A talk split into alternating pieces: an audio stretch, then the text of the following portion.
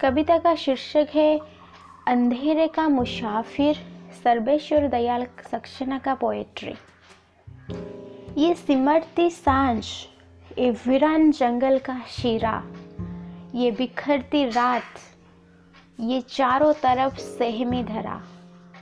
उस पहाड़ी पर पहुंचकर रोशनी पथरा गई, आखिरी आवाज़ पंखों की किसी के आ गई रुक गई। अब तो अचानक लहर की अंगड़ाइयाँ ताल के खामोश जल पर सो गई परछाइयाँ। दूर पेड़ों की कतारें एक ही में मिल गई, एक धब्बा रह गया जैसे ज़मीनें हिल गई। आसमां तक टूटकर जैसे धरा पर गिर गया, बस धुएँ के बादलों से सामने पथ गिर गया। ये अंधेरे की पिटारी, रास्ता ये सौंप सा खोलने वाला अनाड़ी मन रहा है काम सा। लड़खड़ाने लग गया मैं, डग, डगमगाने लग गया। देहरे का दीप तेरा याद आने लग गया।